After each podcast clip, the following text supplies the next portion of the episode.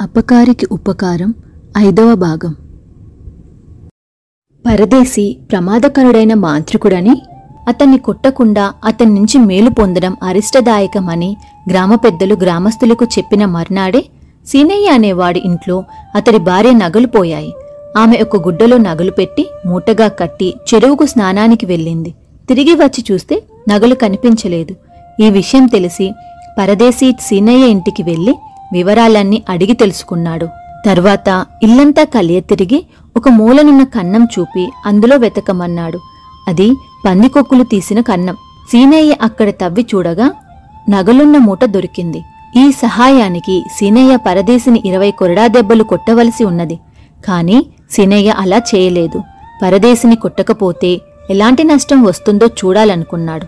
ఆ రాత్రి రహస్యంగా గ్రామ పెద్దలిద్దరూ కలిసి సీనయ్య పొలంలో ఒక ధాన్యపు కుప్పకు నిప్పు పెట్టి వచ్చారు. మర్నాడు సీనయ్య లబోదిబోమంటూ గ్రామ పెద్దల దగ్గరకు వెళ్ళాడు. వాళ్ళు సీనయ్య చెప్పిందంతా విని ఇంకేం నువ్వా పరదేశిని కొట్టుకపోవడం వల్లనే ఈ అరిష్టం వచ్చి పడింది అన్నారు. ఈ సంగతి గ్రామంలో అందరికీ తెలిసింది.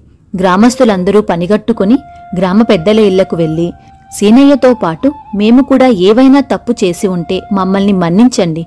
ఇక ముందు అంతా మీరు చెప్పినట్లే చేయగలం అని అన్నారు. ఇది విన్న పరదేశి గ్రామ పెద్దలను కలుసుకొని అయ్యా ఇది చాలా అన్యాయం. మీరే సీనయ్య ధాన్యపు కుప్పను తగిలబెట్టారని నాకు తెలుసు. మీరు వెంటనే సీనయ్యకు అతడి నష్టపోయిన ధాన్యం ఇచ్చేయండి. మీరు అలా చేయకపోతే అంతకు మించిన నష్టం మీకు కలుగుతుంది అని హెచ్చరించాడు. మమ్మల్ని భయపెట్టాలని చూస్తున్నావా? మా కలగబోయే నష్టం ఏమిటి? అన్నారు పెద్దలు కోపంగా. ఈ రోజున ఒక దానిపు బస్తా రేపటి నుంచి రోజుకొక దానిపు కుప్ప అది మీ కలగబోయే నష్టం అని పరదేశి వెళ్ళిపోయాడు.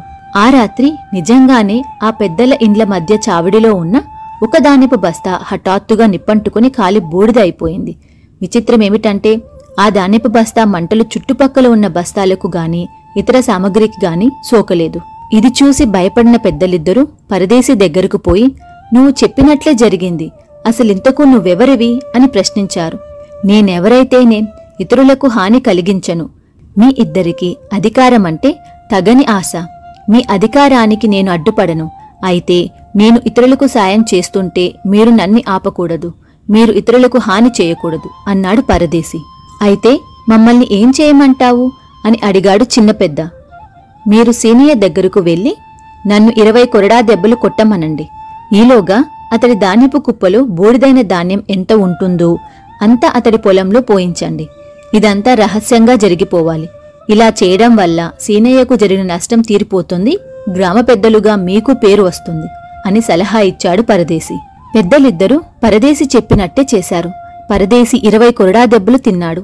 ఆ రాత్రి పెద్దలిద్దరూ రహస్యంగా కొన్ని ధాన్యం బస్తాలు బన్నిమీద వేసుకుపోయి సీనయ్య పొలంలో వేసి వచ్చారు. మర్నాడు జరిగింది తెలిసి గ్రామంలో అందరూ విడ్డూరంగా చెప్పుకున్నారు. పరదేశి ఎవరో గ్రామంలో అందరికీ ఎందుకు సహాయపడుతున్నాడో దెబ్బలు తింటూ కూడా ఆ గ్రామంలోనే ఎందుకు ఉంటున్నాడో ఎవరికీ అర్థం కాలేదు. కాని గ్రామ పెద్దల పలుకుబడి వాళ్ళ మీద గ్రామస్తుల నమ్మకం మరింతగా పెరిగాయి. ఇక జయా విజయులు ఇద్దరూ పరదేశిని గురించి మొదట్లో అంతగా పట్టించుకోలేదు. తల్లిదండ్రులు వాళ్ళను మీరా పరదేశి జోలికి పోకండి వాడు చాలా ప్రమాదకారి అని చాలాసార్లు హెచ్చరించారు.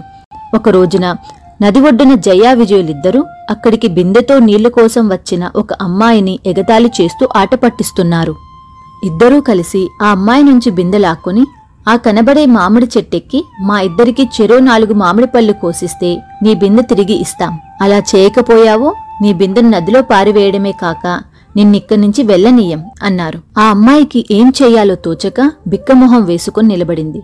అంతలో ఆ దారిన పరదేశీ వచ్చి జరిగింది ఆ అమ్మాయిని అడిగి తెలుసుకొని జయ విజయులతో మీకు కావలసింది చెట్టెక్కి మామిడి పళ్ళు కోయడమే కదా నేనా పని చేస్తాను. ఈ అమ్మాయికి బిందె ఇచ్చేయండి అన్నాడు. ముందు పళ్ళు కోసివు అలాగే వదిలేస్తాం అన్నాడు జయుడు. అసలు సంగతేమిటంటే అది మామిడి పళ్ళ ఋతువు కాదు చెట్టున ఒక్క పండైనా లేదు. అందువల్ల పళ్ళు కోసివ్వడం పరదేశి వల్ల కాదనుకున్నారు వాళ్ళు. కాని పరదేశి చెట్టెక్కి ఎనిమిది మామిడి పళ్ళు కోసి వాళ్ళకిచ్చాడు.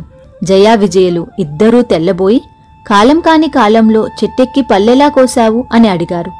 ఏమాత్రం స్వార్థం లేకుండా ఇతరులకు సాయం చేయాలనుకుంటే ఏ చెట్టును అడిగినా పళ్ళనిస్తుంది ఏ గుట్టనడిగినా మనులిస్తుంది అన్నాడు పరదేశి. అయితే ఏ గుట్టనైనా అడిగి మాకు మనులు తెచ్చిపెట్టు అన్నాడు విజయుడు.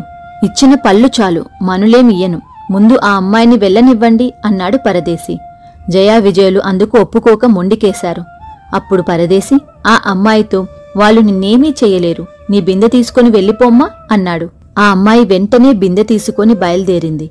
ఆమెను ఆపాలని జయ విజయులిద్దరూ అనుకున్నారు. కాని వాళ్ళకు కాళ్ళు చేతులు కదల్లేదు.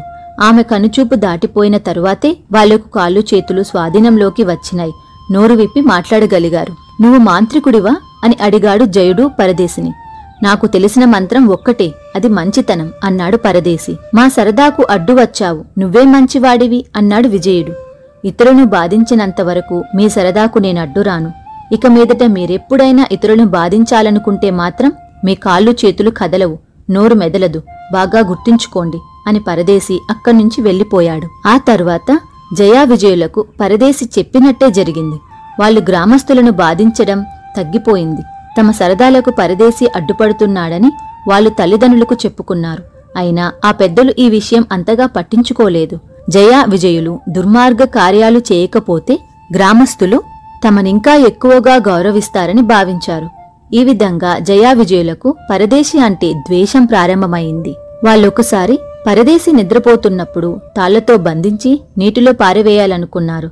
అయితే వాళ్ళు తాళ్ళు తీసుకుని పరదేశి ఇంట్లోకి వెళ్ళేసరికి అవి వాళ్ళనే బంధించేశాయి. వాళ్ళు కదల్లేక మూలుగుతుంటే నిద్రపోతున్న పరదేశీకి మెలుకో వచ్చింది. ఆయన వాళ్ళ బాధ చూసి జాలిపడి తానే వాళ్ళ కట్లు విప్పి నన్ను మోసంతో ఎవరు బంధించాలనుకున్నా అలాంటి హింసకు వాళ్ళే గురవుతారు. నేను ఒప్పుకుంటే తప్ప నన్నెవరూ బాధించలేరు అని చెప్పాడు. జయా విజయులు అప్పటికేమీ మాట్లాడకుండా వెళ్ళిపోయారు కాని వాళ్ళల్లో పరదేశిని హతమార్చాలన్న పట్టుదల ఎక్కువయింది. మిగిలిన కథ ఆరవ భాగంలో చూద్దాం.